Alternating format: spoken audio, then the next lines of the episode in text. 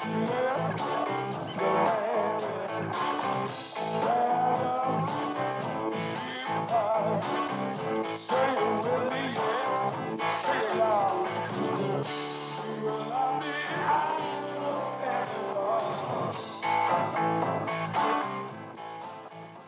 I'm John Kane, and this is Resistance Radio. I want to thank you for joining me.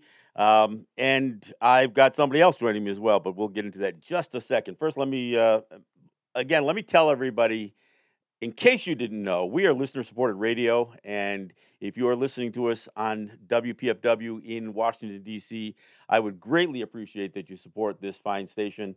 Uh, and if you happen to be catching this on WBAI, I'm not sure if uh, if this one's broadcasting on WBAI this week or not, to be honest with you. But if you're listening on WBAI, please do call their pledge line. Uh, go on their website, uh, just with just as with uh, WPFW, and uh, support these radio stations and support them specifically for giving me some airtime and for giving me an opportunity to bring conversations that you're probably not hearing from anybody else. And on that note, it is so good to bring somebody in who is having the same conversations that, that I'm having. And uh, I mentioned a little bit of this subject matter on my last show, uh, and I promised you that I'd be bringing uh, um, my friend Peter d'Errico to the program to talk about some of his work, and specifically, um, uh, I, I've mentioned his book in the past, but his book is Federal Anti Indian Law Peter, the, the work that you've done in this book has really been, in, in my estimation, some of the best work I've seen because you don't just talk about a specific subject like the doctrine of Christian discovery. You you talk about how it got employed, how it got deployed, I should say, uh, and and I think right now one of the things that uh, that is really grabbing a lot of people's attention and and look, I, as much as I'm a critic of the the film Killers of the Flower Moon, I'm glad the story's being told. I'm glad it's being put out there. I'm glad that uh, that people are are talking about it. Um, I I think the the film could have uh, offered a little bit different perspective, but regardless, I think the story of the Osage um, it wraps right up into your work. So first, let me go, go ahead and, and, formally introduce you. This is this is my friend Peter d'Errico. He is a uh, uh, law professor at the University of Massachusetts at Amherst. Uh, he has done great work um, in kind of explaining what the doctrine of Christian discovery is, uh, and he's been doing that for for years. But his new book, which is Federal Anti-Indian Law, really to me is is a, almost a must read. And, and, look, if you're a Native activist, if you're a lawyer representing Native people, if you don't know any of this information, then you're not serving your people very well. So let me go ahead and uh, and again introduce my good friend Peter d'Errico to the program. Hey, John, thanks a lot for having this conversation with me. I've enjoyed our conversations over the years and I'm looking forward to what we dig into today. Well, you know, look, there's no question that Killers of the Flower Moon is exposing American, the American public, well, actually the international public, I should say, was pretty successful at the Cannes Film Festival, to a piece of American history that that people are pretty ignorant of, and and part of it is willful ignorance. I'm gonna I'm gonna just flat out say it. Part of it's willful willful ignorance, but a big part of it is is just the idea that when Americans look at injustices, they don't look in the mirror very well, and so mm. uh, you know, the thing is about Killers of the Flower Moon, when people watch the film, they are probably going to be pretty appalled by much of what they see in terms of the overt racism that the Osage, and not just the Osage, but the Osage in particular, um, in in this film, uh, have have experienced. And I guess part of it that really gets I, I would imagine most people riled up is that fact that even though the Osage in the 1920s were essentially the the richest people per capita as a as a broad based population of people, the richest people uh, in the on the planet, and in spite of having the wealth, they were being treated as um, as inferiors. They were being treated as incompetent, and and that's literally what they were called uh, when they had to register to even get some of their oil money because oil was discovered in Oklahoma in the Osage Territory, and immediately the federal government said, "Well, we can't have these Indians managing their own money because they just are uh, are too ignorant to do so." And you know, part of after reading your book and and knowing the Osage story, and then of course with the film coming out, I just felt like we have to talk about the work that you did in terms of everything from authoritarian rule that the federal government, uh, you know, used used in spite of their their claim to rule of law, um, the whole trust relationship thing, the whole idea of regarding us as as wards of the state, and how that leads to the story of the uh, of the Osage. So, I mean, put some of that in perspective, if you if you would or if you could. Okay, um, great. You certainly touched on um, some live wires there. Uh, I, think a, a, good starting point is to understand that when we're talking about the history of U.S. relations with the indigenous peoples here, we're not just talking about indigenous peoples and what happened to them, and it's still happening. We're talking about the actual formation of a structure of government that persists this day that's a form of domination. The federal government uh, uh, claims this overarching power over basically everybody uh, the states, the citizens. Uh, it's it asserts itself as the dominant force in American uh, governmental and legal circles. But when you get down just to the situation of indigenous peoples, is where you see it laid bare. Everywhere else, the domination is is um, hidden behind uh, phrases about the Constitution or phrases about this statute or another statute.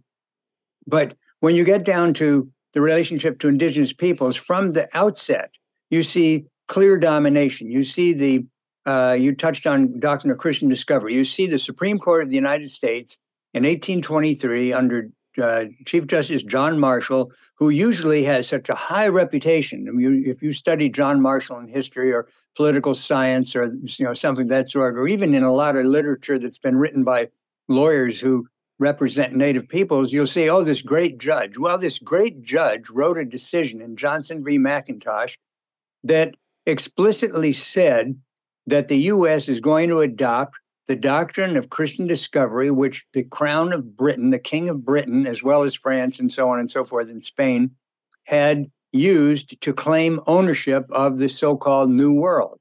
And he said that the U.S. is now in that same position that it is claiming ownership of the continent. And it is in the next two cases, uh, Cherokee Nation v. Georgia and Worcester v. Georgia, all within the space of 12 years, he made it clear that from the viewpoint of the Supreme Court, the federal government is dominant over states and native peoples, and in particular, is the owner of native lands. So the conflicts that we see that played out in the ensuing decades, including the conflict with Georgia and the conflict, the so-called the uh, Trail of Tears, the removal of the Cherokee Nation, the Choctaw Nation, and then ultimately removal of the Osage people from their lands. All of that was conducted under the umbrella that Marshall had created, saying the U.S. already owns this land. So the Osage, the Cherokee, the Choctaw didn't matter. All the way across the continent, the U.S. said these people don't actually own their lands. Well, and I, I just just only to, to yeah. back up just a little bit. Yeah, yeah. Part of the premise there is that the, the doctrine of Christian discovery basically referred to lands known and unknown. So, in other words, people known and unknown. So, they didn't even have to know who existed or where this land was once no. they put a claim into the land. And I think the other thing that I that you know I know Stephen Newcomb uh, is really good at pointing out is the fact that John Marshall literally in his in his opinion in Johnson v. McIntosh equated discovery with conquest. I mean, and, and he yeah. he actually talks about it being, you know, an, a, an extravagant pretension. The fact that we're gonna we're gonna pitch this out there and say that discovery is the same as uh, as conquest. And in fact, he even goes so far as to say, and if we can pull it off for a long enough period of time and make some things happen under this premise, then it becomes rule of law and nothing can change it. I mean, this is it's an absurd proposition when you think about how Marshall equated just the, the idea of having somebody's eyes laid upon you because they happen to be representing these Christian nations and we represent an inferior people as in uh, as far as they're concerned. Yes, and and I think uh, it's it's really important to be clear about that that that from the outset, Mark not only did he create a structure of domination, but he understood that it was basically a lie. He called it a pretension. Yeah. And he understood that it really wasn't even rational. He said it may be reasonable. And he said he understood that it was not necessarily even had anything to do with the rest of what we think of as, you know, having to do with justice and so on. It had nothing to do with any of those concepts. It was pure out and out a claim about land. And to take it one step further, this is where you referred earlier about the Osage as well as all the other native peoples being regarded as incompetent, et cetera. From the viewpoint of the decisions that Marshall made, and they, the unanimous decisions, except for the uh, Cherokee Nation one, had two dissents. But the but the point I'm getting at here, all of them agreed with the idea that the native peoples, since they don't own their lands, they're not really nations with sovereignty. They're just inhabitants. And Justice Story, who was on the court at the same time as Marshall, he participated in these decisions. Joseph Story, another very famous figure, his book, The History of the Constitution, is still regarded as a major work in American history. And in that book, he summarized from his point of view as a judge on the court what that decision was about. And he said that what it means is that from the viewpoint of the colonizers, the people who lived on this continent were equivalent to wild beasts. They simply were present. They were on the land, they lived on the land, they hunted on the land, and in that sense, they were like beasts, but they had no claim beyond that. They and if they were in the way, they were in uh, of the U.S. They simply could be removed. And I think this is where you see the very start of it. And not very many years later, is when it was being applied to the Osage. Well, and, and I, wa- I want to mention uh, because look, when we get into talking about even the Osage or or any of us who were involved in some of these removal, uh, the removal from our homelands and that kind of stuff, there's also a a contradiction. So from a legal standpoint, they make these claims about Native people not having title to land and, and not really being of you know of enough human stature to even own land. But at the same time, they were negotiating treaties with us. I mean, so right. so there's there's a, a contradiction, and I know a lot of the work that I've seen you, you and, and Stephen and other people do. There isn't as much of an emphasis on that contradiction, and and I and, and for good reason. I think part of the reason is because they pushed that stuff off, and they still lay down. You still got Ruth Bader Ginsburg in 2005 citing the doctrine of Christian discovery, you know, in in a in a case against the Oneidas, I mean, 2005. I mean, we're not talking about the you know the, the 19th no. century here. We're talking about right. fairly exactly. Recent. So I think it's important to, to realize that when the Osage are forced to, to leave their lands, which are essentially what is now called Missouri, and uh, and are pushed into Oklahoma and, with with the dollars that they are being given to to do that, they they buy land essentially from the Cherokee, which wasn't really Cherokee title land either. So the whole thing is just so absurdity on top of absurdity. And so they by then they are looked at as if, as having the legal title to the land essentially. I mean it's not necessarily original title, but there so there's there's contradiction even as the as you've got um, you know Marshall and others saying that we don't hold title to land where you also, you know, like the Canandaigua Treaty, for instance, you got the, you know, the, representatives of George Washington saying we acknowledge that the land is yours and we'll never claim the same. So there's there's contradiction here, but yes, what what I want to say, but what I want to say is what prevails is the very thing that you're talking about. What prevails yeah. all the time here is this constant drumbeat that we we simply don't have the legal right to claim title to our lands. Yeah, I want to say uh, a couple things. One is yes, the contradiction uh, in my book, Federal Anti-Indian Law, I quote Justice Clarence Thomas. Of all people he, on the court, he's the one who's clearest about this, the craziness of the situation in so-called federal Indian law. He says it's schizophrenic. The contradictions are so basic that it's schizophrenic, and I think that that's an accurate statement. Well, and, and, and, think, and to that point, I mean, a lot of what you talk about in your in your book is the fact that there is no constitutional basis for what the what the United States is nope. doing in asserting this authoritarian rule. And I think that right. that's something that that has to be reiterated over and over again. That all of the native uh, policies, you know, and all of the law that comes out of things like the plenary powers doctrine, which we'll talk about in just a exactly. second, is is made up and it's and it's fabricated on the lie that is the doctrine of Christian discovery, and it has no legal foundation in in the U.S. Constitution, even as justices like Marshall and others will will somehow suggest that the founding fathers of the United States intended for us to be, um, you know, uh, uh intended Congress to have uh, ultimate authority over our lives. So they, you're right. There's this. Con- the Constitution is not the basis of this field of anti-Indian law, and it is simply the assertion of power, which ultimately in 1902, it gets called plenary power, total power. And interestingly enough, in terms of doctrine of Christian discovery, plenary power in Latin is the same power that the popes uh, claim plenitudo potestatis, okay? Total power. Now, uh, uh, the so the key here is that since it's filled with contradictions throughout, top to bottom, uh, then there's always the question who's going to decide in the midst of those contradictions? The federal government claims the power to decide. And so this is the aspect that is, when I say this is really has nothing to do with law at all, it's simply an exercise of power. There is no structure here. Since the contradictions exist at every level, if you're the one making the decision and you say, Well, I see a bunch of contradictions, I'm going to choose this road and not that road, you have made the choice in the midst of the contradiction. But how did you get to the position of making that choice? There is no basis for you to stand on except your assertion that you're the one that makes the decision. So the federal government, and that was what was laid down in Cherokee Nation v. Georgia and Worcester v. Georgia, the U.S. made clear to the states this Indian land is up for grab for grabs. The Crown of England has claimed it. We're now claiming it. So you don't get to claim it, and you don't get to mess with it. Only we get to mess with it.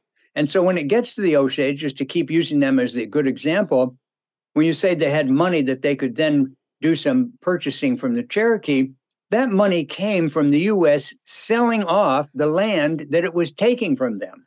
All right. And, and this is very clear in the records that you can read, including a case when the Osage challenged in 1957, they challenged the Indian Claims Commission decision that said that there everything happened fair and equal and and honestly in that negotiations of that in that 1856 uh, or 65 treaty that finally pushed them all the way out of Kansas, what was called Kansas, and the court uh, uh, that the, they appealed to after that court of, after the uh, claims commission, the court said no. We're looking at this record we see all kind of problems with the negotiations that went on here. And then they went through the details, including the fact that the chair that the Osage they were they were going to be paid quote unquote three hundred thousand dollars, but the U.S. made far more than three hundred thousand dollars off of the sale of their land. So it's a it's a real um, land speculation shell game that's going on from the very beginning. Marshall going jumping back to the beginning, Marshall and Washington and Jefferson and all the rest of these guys are all involved in land speculation. Well, and you, and you make, a, and you make a good you make a good point in your book that when it come when when it did come to the occasion when the United States did buy land from Native people, they set the low, lowest low ball price. They said, well, it doesn't have any value because you know until we own it, it doesn't have value. So they they acquire almost through fraud and theft the land, and then they sell it at a premium and and of course this also gets to the whole to the the land grant college issue where all where yeah, yeah, yeah, millions too. of acres are given to these yeah. universities for their endowments and it's not just that they're given land to build a university on them they're giving them land just to sell to to uh, you know exactly. to enrich themselves exactly like the railroads the railroads were given land not just to build tracks on but they were given more land that they could sell and the the uh, process is just repeated, rinse and repeat over and over again. And that case that I told you about, Osage uh, Nation versus United States, 1951, I what did I say, 57, 51, uh, they have all the details of that. They have the details where the treaty uh, negotiation said, we're going to get the best price we can for your land once you leave it.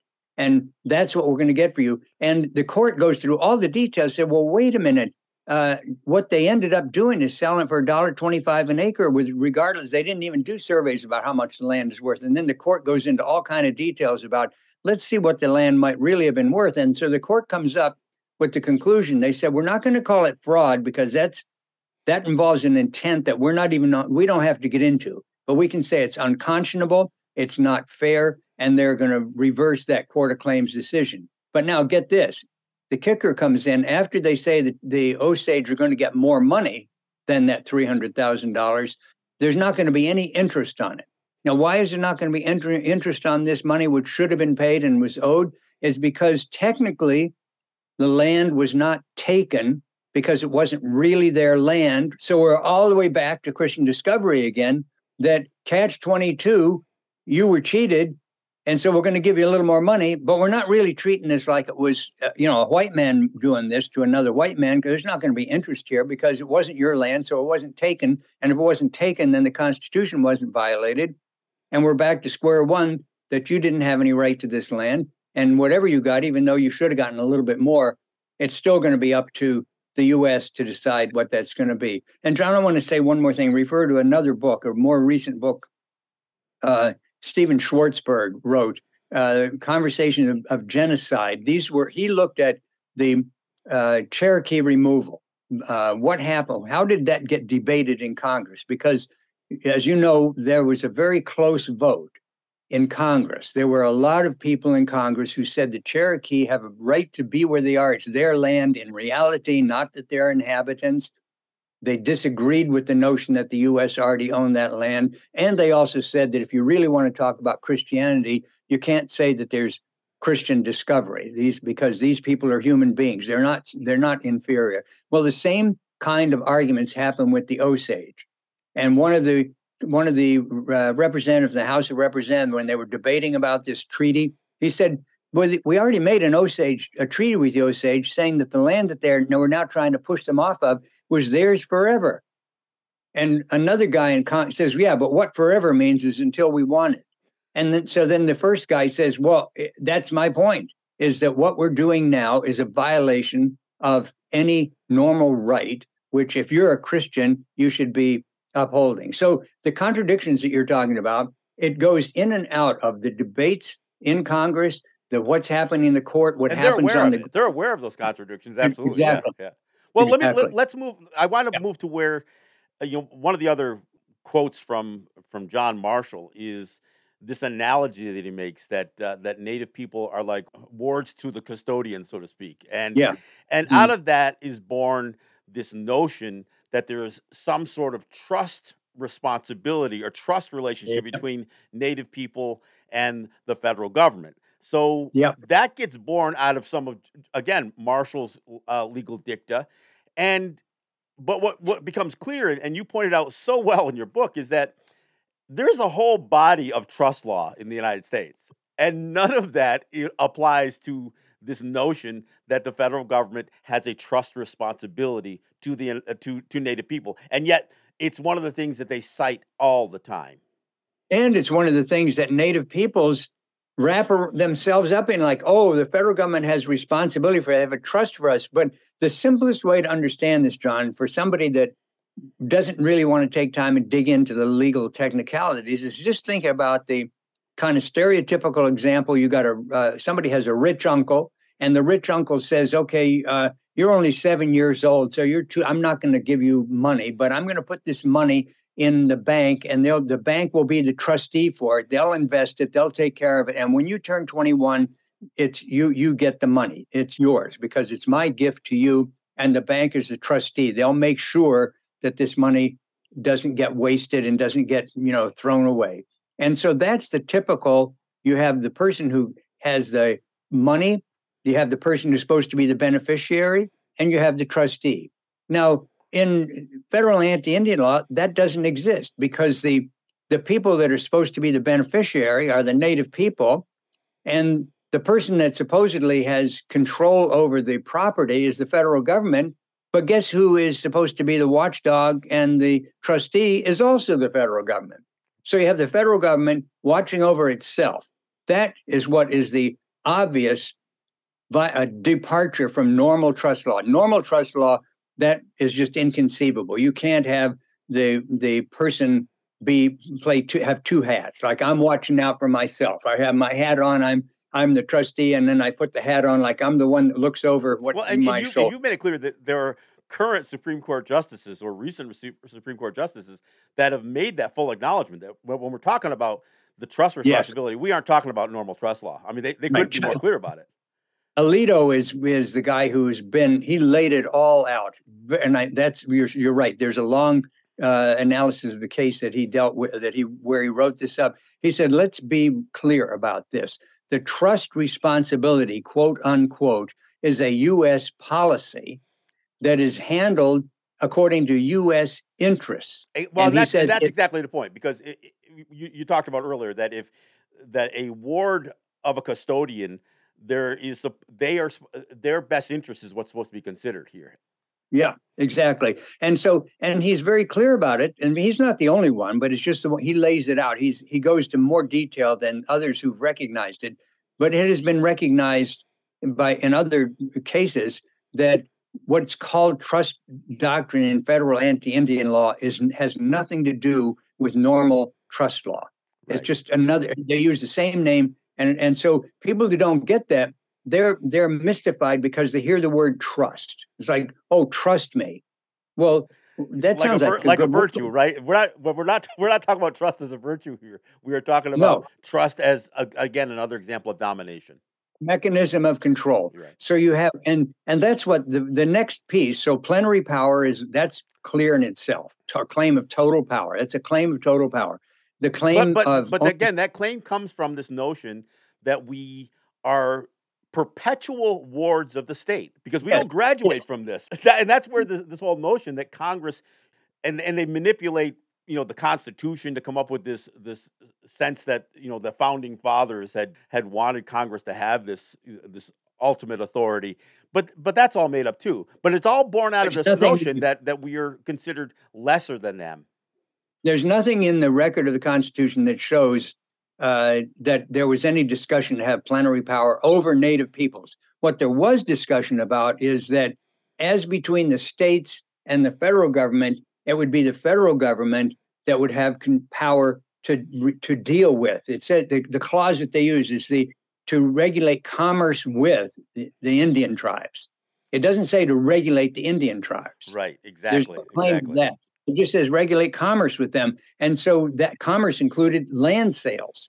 And so it was clear that what was going on in the Constitution was a struggle between the federal powers and the state powers. And actually, the more that I've thought about this, you could study the whole history of US history versus states, that whole state federal thing, which is still very much a part of American politics.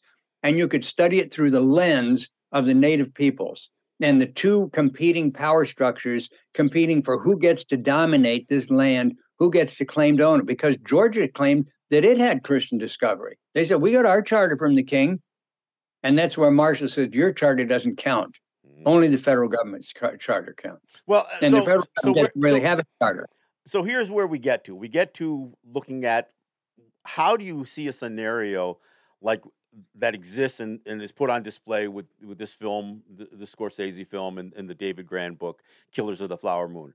You see this notion that these wealthy native people, on paper anyway, these wealthy native people are being treated in such an you know with with such overt racism and treated as inferiors to this to the point where they literally have to report themselves as being incompetent to their guardians that have been appointed through the federal government under this so-called trust responsibility. And and I, I don't think there's an act of congress necessarily here that that lays this out uh, specifically but this whole notion of policy again this trust policy that uh, that exists. So I, I think when people watch the film they should understand that this is how the scenario was created. This is how this is the foundation that that breeds this overt racism, this theft, and and and these murders. This is how this is created. Yeah, yeah, exactly. It's an ongoing thing, and you know, if you add to it, you think about the generational, intergenerational effects of this, um, then you see it's it's just a clear uh, line, a clear trajectory from the original actions to the circumstances today where there's dysfunction in so-called reservation life and so on. And and um, I guess it's in in some ways you can look at that and feel it's hopeless. Uh, I don't happen to feel it's hopeless. I think it can be challenged, but it's disappointing to see how rarely it is challenged. Most well, of the gonna, time, I want to talk about that because you know part of the thing is you look at the situation that, that was put on display with this film, and and you see this this overt racism. You see these people being treated um, in such a way that they're being exploited. I mean, the film doesn't even address how much they were exploited by the oil companies. I mean, it really just addresses no. what the locals are mm. doing to them because the federal government has created this notion that that these are incompetent people and they should not be allowed to manage their own funds. I haven't seen, I didn't see the film, but I and I took your, I re- listened to your review very carefully, and it confirmed what my suspicion was. The book is where I'm going to stick with it, but but that um, there's a sense that these people were inferior and that that they couldn't regulate their own lives, basically. And so, why couldn't they regulate their own lives? Because they were inferior. And so, there's a certain there's a lock there, and and I'm I'm thinking nowadays people don't you know nobody's going to say oh they're actually inferior as people, but they're the law is still putting them in this category. Well, and that's and, why, that's why so, I want to bring it forward because I mean when you look at what the Osage experienced um, in in this situation and would continue to experience essentially, and you know that part of the whole idea of of casting them as inferior inferior was so you almost had an obligation as a white man to take advantage of that and to and in other words in the, what happens in the film more than in the book is that there's the hero who's the hero? The hero comes from the government. The hero comes from the white man. The hero comes from the fbi oh we're going to solve this problem for these poor people that are being discriminated against and being taken advantage of. And so even that is packaged within the the uh, the narrative that these people are somehow not really able to penetrate through this and figure out like somebody's trying to kill us. And and we certainly get, know how much oh. the the FBI has been heroes to Native people over, over yeah, the years. Yeah, exactly, exactly. And that's not. You know, I'm glad you brought that up because you think. I mean, Leonard Peltier is still in in prison, right? and go. so, what? How is it that you could have this? these is it's kind of like people's where our minds often operate in little watertight compartments like orwell said double think you can think contradictory things so you can look at at um, Leonard Peltier and that whole story, and you say, "Oh my God, the FBI has really been a problem here." And then somebody shows you a big blockbuster movie, or the FBI is the hero, and say, "Oh, look at that! The good thing the FBI was there to help those poor Osage people." And those two pieces don't get together. There's more contradictions in your head and you don't want to get them too close together because they'll short circuit, and then you say, "I don't know what to think anymore." Well, and and, and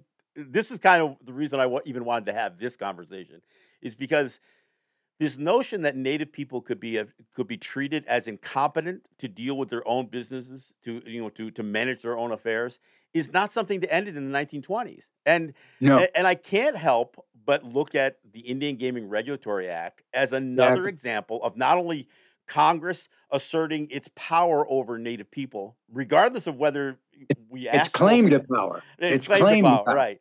And and regarding us as incompetent because they passed this law. Look, what happens is Native people were doing gaming on, on territories, and most of it was was like higher end, high stakes bingo and that kind of stuff. But there were places that were opening up slot parlors and that kind of stuff. And the federal government and the state governments were were raising hell with Native people, including back here in Seneca territory.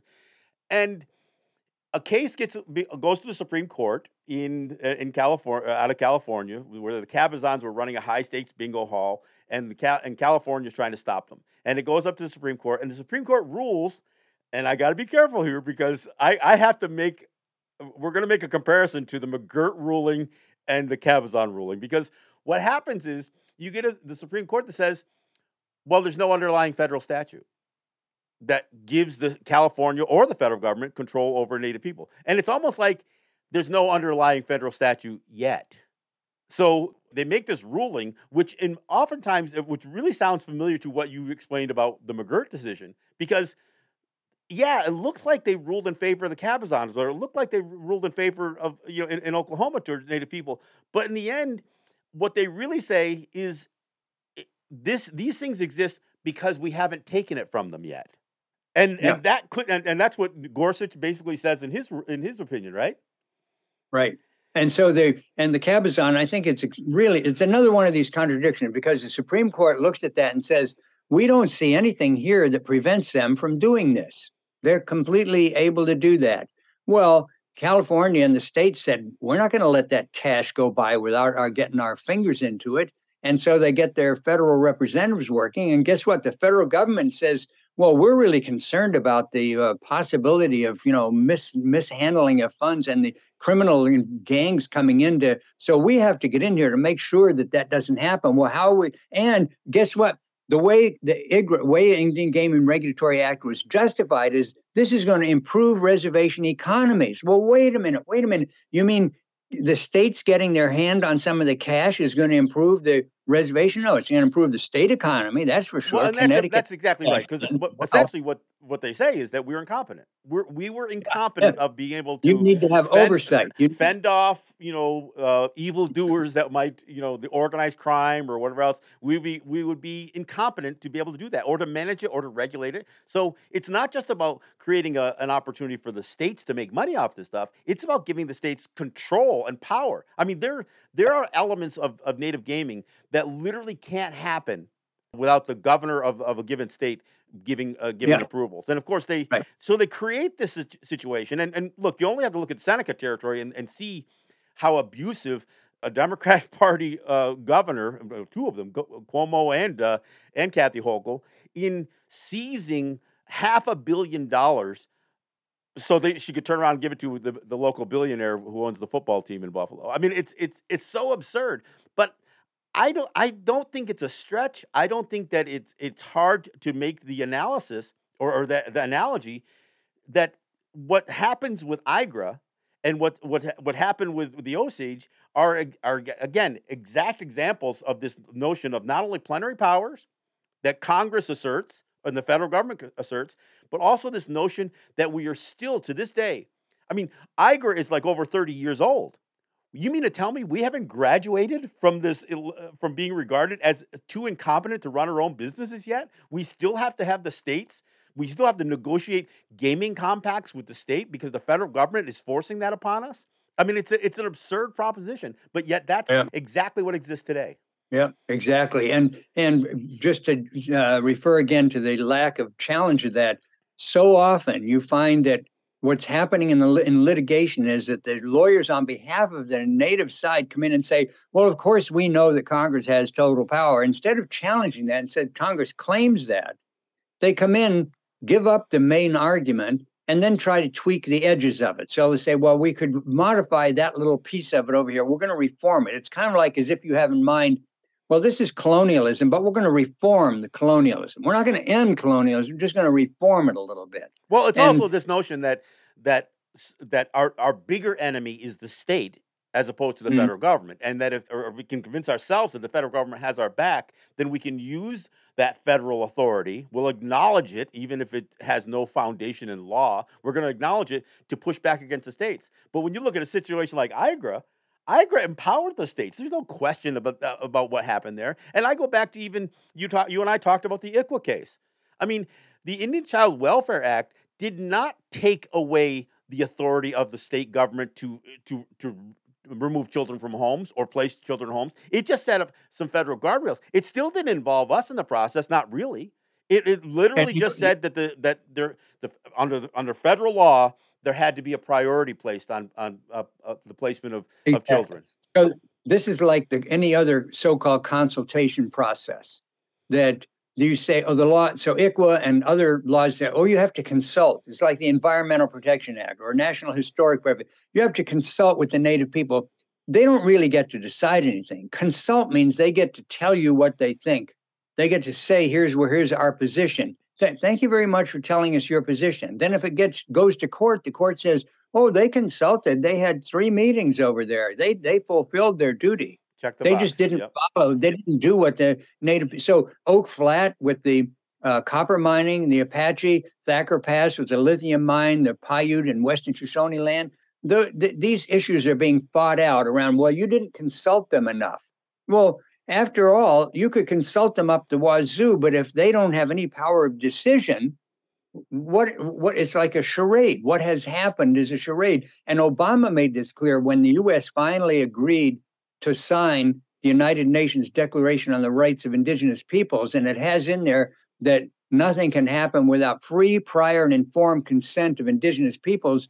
Obama had the State Department issue a special signing statement when he signed it, saying, we want to be clear here that our interpretation of free, prior, and informed consent means we ask what they think, but they don't have to agree with what we do. Yeah, consent is now, consultation is not what consent. does consent mean?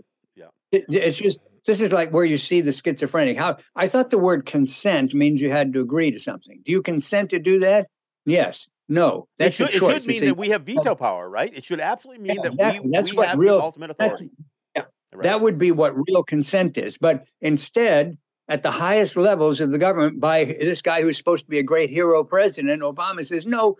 and, and when you're talking about indigenous peoples, consent doesn't really mean consent. It means something different. Well, what does I, I it want mean? To back, I want to back up just a little bit because you know, I yeah. want to get back to the point that you were making um, about our inability or our unwillingness to challenge this stuff.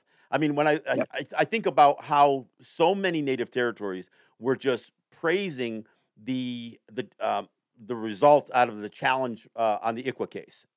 I mean, ICWA, yes, they yeah. were they fully relied on the federal government saying they have the ultimate authority over Native people, and yeah. and we we go back to that, and and so I look at that, and it's the same thing with IGRA. I mean, uh, the Indian Gaming Regulatory Act. I see Native territories praising this law because it somehow gave us something. It didn't give us anything. It took it, it took away. The Supreme Court didn't yeah. make native uh, gaming legal, and and the Indian Gaming Regulatory Act didn't. Both of those legal actions infringed upon native rights, and now we find ourselves in a situation where we don't even have any recourse. I mean, and and if our only recourse is to is to somehow petition the Interior Department, and look, I get it. A native person is, this, is is the Secretary of the Interior, but you know what? She is essentially, for all intents and purposes, recused herself from native gaming issues. And how yeah. absurd is that? Be- because she's native, she can't offer any any, con- any constructive um, opinions about what should happen. And she knows gaming. Yeah. I mean, she that she worked in that field when she was with Laguna Pueblo. So, I yeah. mean, the, the, whole idea is just so absurd that that our people are will rely on on the, the, the power of Congress to somehow have, have our backs. And we've seen it in, in in many regards when it comes to the Interior Department specifically, because we look to them as if they are the instrument of the federal government that's supposed to provide that trust responsibility. And and of course it, it doesn't. Right. Exactly. And it's the same Interior Department that has the Bureau of Land Management that claims it has power over Thacker Pass and so on and so forth. So, yeah, there's just more of these contradictions. And I say, when I'm disappointed not calling them out, one really good example, the Yakima Nation amicus brief in a case that happened just a few years, a couple years before McGirt, uh, there was a challenge from the state of Washington over the use of the Washington highways, so called, by um, uh, a fuel company that was a Yakima owned, not Yakima Nation owned, but just a Yakima person owned. And Yakama, and so the Yakama Nation came in, even though they weren't a party to the case, they filed an amicus brief in which they said that our treaty protects this travel. Well, and, and, and just, to, just to be clear, the um, the individual Yakama fuel hauler was licensed under the Yakama Nation, so he wasn't just yes, you know yes. he wasn't he, he hadn't no, no, ever exactly. stepped into that other yes. stuff. You know what I mean? Exactly, exactly. It was a Yakama Nation citizen registered business at the Yakama Nation. And so the, but the point I want to get at is that that brief started out with a major full on attack on the doctrine of Christian discovery, the claim of plenary power, the claim of the trust relationship, and it just tore it to ribbons. And then it said, so having got that out of the way, let's look at the treaty. And there was a, some nervousness on the part of the council before they filed that because that's not done. You don't just challenge the federal government position outright. And so, yeah, I said, I was had some conversations. I said, yeah, this is a good move. Well, as it turned out, the Yakama amicus brief was cited three times. Very unusual to have an amicus brief really even cited at all, but it meant that the judges' clerks had read it, the judges had read it, and they didn't go anywhere near the challenge to Christian discovery, but they also didn't go anywhere near Christian discovery, except the dissenters would have done that. But the majority said, we think the treaty solves this problem. In other words, they've given us a choice. If we go down that Christian discovery road, they're they are going to ambush us from all sides because well, they've already and a lot unravels if they do that. And it would have un- and so so we're not going to touch that at all. And the treaty that's what they that's the real relationship between the two governments anyway that'll solve this problem which of course is what the yakima position was we have a treaty the treaty means something washington said oh that treaty's out of date or it doesn't really mean that and the us get this the us the great trustee the us came in on the side of the state of washington. Of course. the us did not come in on the yakima side.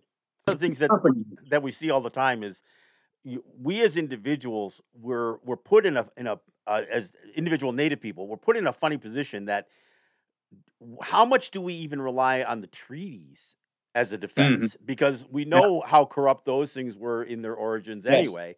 And yes and so what we find, and we see that's that's uh, true here in Haudenosaunee territory, Six Nations territory, is oftentimes when a judge says, "Are you are you are making a treaty argument?" the lawyers back away. They're afraid to Yeah. make those arguments, and Yeah, I yeah. and I think for some good reasons, but at the end of the day, then what value does it have to have language like that? Do you have language that says that a specific right is not only not granted in the in the treaty, but protected in the treaty? What what good does any of that have if if there's never really an if opportunity? you're never to going to rely on it Exactly. Yeah, and in the Oak Flat, the uh, the oral argument in the Ninth Circuit on the Oak Flat, there was uh, uh, one of the judges kept asking him, "Well, uh, don't you have a treaty argument here?" And the lawyers were saying, "Oh yeah, th- well we could do that too," but they wanted to argue environmental protection, historic protection. I'm thinking, so what?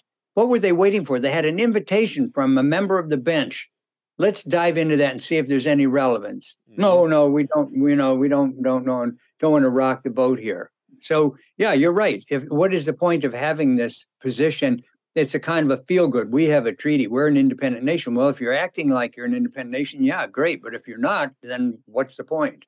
Well, and, And the I know I understand. Look, I've litigated cases where your best argument is that this is a matter like when Massachusetts was trying to make Mashpee Wampanoag people pay for fishing licenses, and I handled that case and we won that case. But part of the argument we used was that Massachusetts doesn't have the power. If anybody's going to take this right away, it has it's going to be the federal government. That's where we stopped.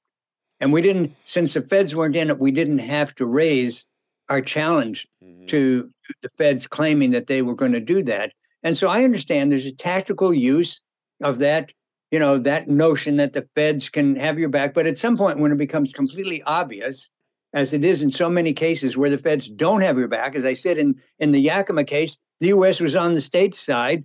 Then uh, what you, you say? Wait a minute. At some point, it becomes too blatant. So we're going to call it out.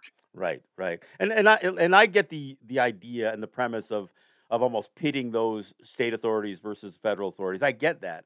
the pro- Sure. The problem is when we find ourselves all in with this notion that the federal government that that, that we're acknowledging. I, I think you can make that argument that the states don't have that power without making the the argument that the federal government does. And I think that's that's a, that's a Yep. maybe a, a tightrope to walk. But I think and this is where the Cherokee Nation were doing this in the very beginning with the Trail of Tears. And Marshall does is not going to get in the way of this. He's you know he's he's not going to deal with the fact that the Cherokee are standing on their own ground.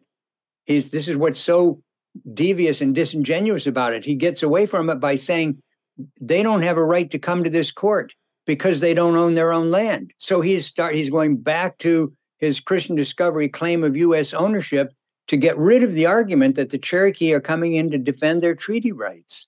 I still think that we have to be really cautious because I see it. Look, I I see it here locally. I see it Yeah. nationally. I see Native people being enamored by the a governor who says kind things to them, or to a president who says kind things to them, or to a, a senator or a congressman that says kind things to them, and they're not taking into account the bigger picture. You know, we we oftentimes, uh, you know, one of the things that I really talk about is this idea of siloing native issues. If you if you don't look at what's happening across other native territories, if you don't look at what what's happening even across other peoples, I mean, one of the things that eh, you know that I uh, when I actually talked to David Grann, the writer of Killers of the Flower Moon, I says, "How did you write this whole book about the Osage murders and never even mention Tulsa?" I mean, the Tulsa massacres, which was you know what 40, 40, 50 miles down the road. I mean, how could you not put the context of that kind of that level of racism in in into into real context? And so as we look at these things, we we oftentimes don't think about the historical context of what's happening at the same time some of these rulings are being made. You did a good job when you talked about the differences in the um, Board of Education or the um, yes. uh, case. Yeah. And uh, why don't you just with a few minutes left talk about how hypocritical that very court was in terms of Yeah. uh, the, the Yeah. Tee-Hit-Ton case.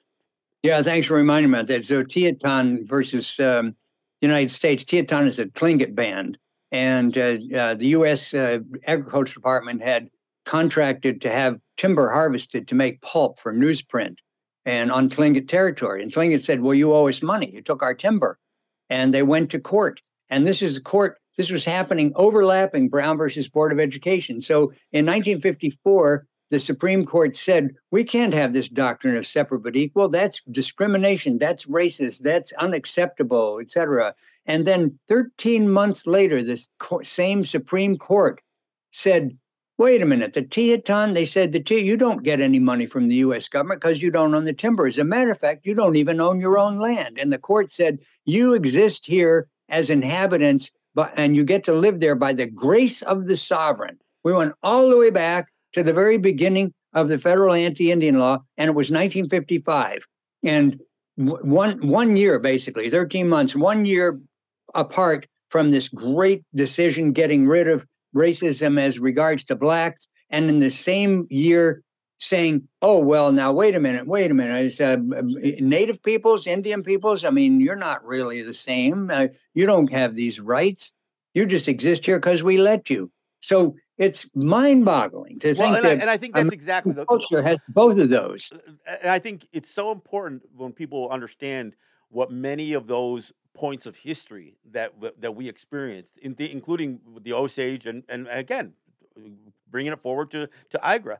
You've got to put them in perspective to what's happening in the rest of the world, in the rest of the United States, Yeah. and you realize that there there still remains a level of racism that is unique to Native people, and and I and that's Yeah. that's a really tough. Um, that that's a tough pill for many people to swallow. I, they can't they can't it. fully wrap their heads around the notion that look, we can understand black and white racism, but we still can't really wrap our heads around this notion that Native people experience a unique form of racism, and I, I think that's Yes, still I say, incredible. John, I I agree with that completely. And I want to say here's one of the examples where you have to be careful. People who think that they're being they're understanding something, being critical. When I see the phrase BIPOC, you know, Black, Indigenous, people of color, that's a complete misunderstanding of the special position of Indigenous peoples. Indigenous peoples are not a minority group looking for equal treatment.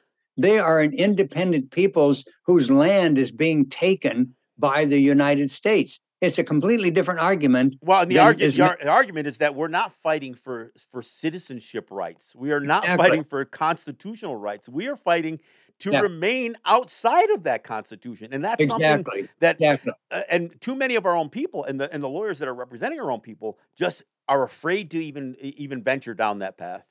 Even if they get their heads around it, John, they're afraid of it. I agree. And I'm thinking some of them don't even have that. They think of it, it's like a civil rights argument. It's not civil rights. Civil rights is rights underneath the Constitution. Indigenous rights are outside the Constitution. And all these great scholars, all of them, including Supreme Court justices, have all agreed that this is a separate issue. And the the danger when people try to collapse and say it's not just another form of racism, just like racism against blacks, it is racism, but it's not the same thing. And if that argument wins, that people are saying it's just same BIPOC, et cetera, the Supreme Court is ready to pounce on it, saying, oh, well, if it really is just a matter of racism, then it is like civil rights, and then there's absolutely no independent government. There's well, no and that gets that gets You almost know- back to the to the ICWA challenge, right? Because that's what they were Yeah. trying to do. They were trying to treat us as a specific race and reduce us to just a race of Americans. And uh, and Exactly. and, Really, the court and- didn't even address that issue.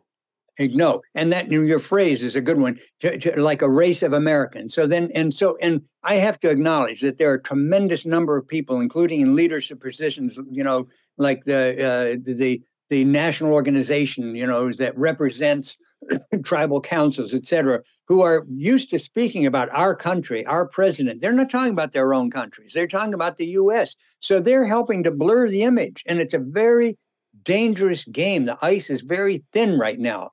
There are people who have been trying to challenge independent status of Native peoples by saying no, they're just like another minority. And if you go down that road without seeing it, you're helping to pull the rug out from under. Peter, I am just about out of time. It's great talking. Um, Peter d'Errico, author of Federal Anti-Indian Law, The Legal Entrapment of Indigenous Peoples, uh, a great read. It's so good to talk to you, and I Likewise, look forward John. to having Thanks. you join me again. This has been a Yeah. it's been a great hour. I appreciate it. Certainly. Take care. Okay, thank you. That's Resistance Radio for this week. I want to thank you for uh, for listening, and uh, we'll see you next week. Yahweh.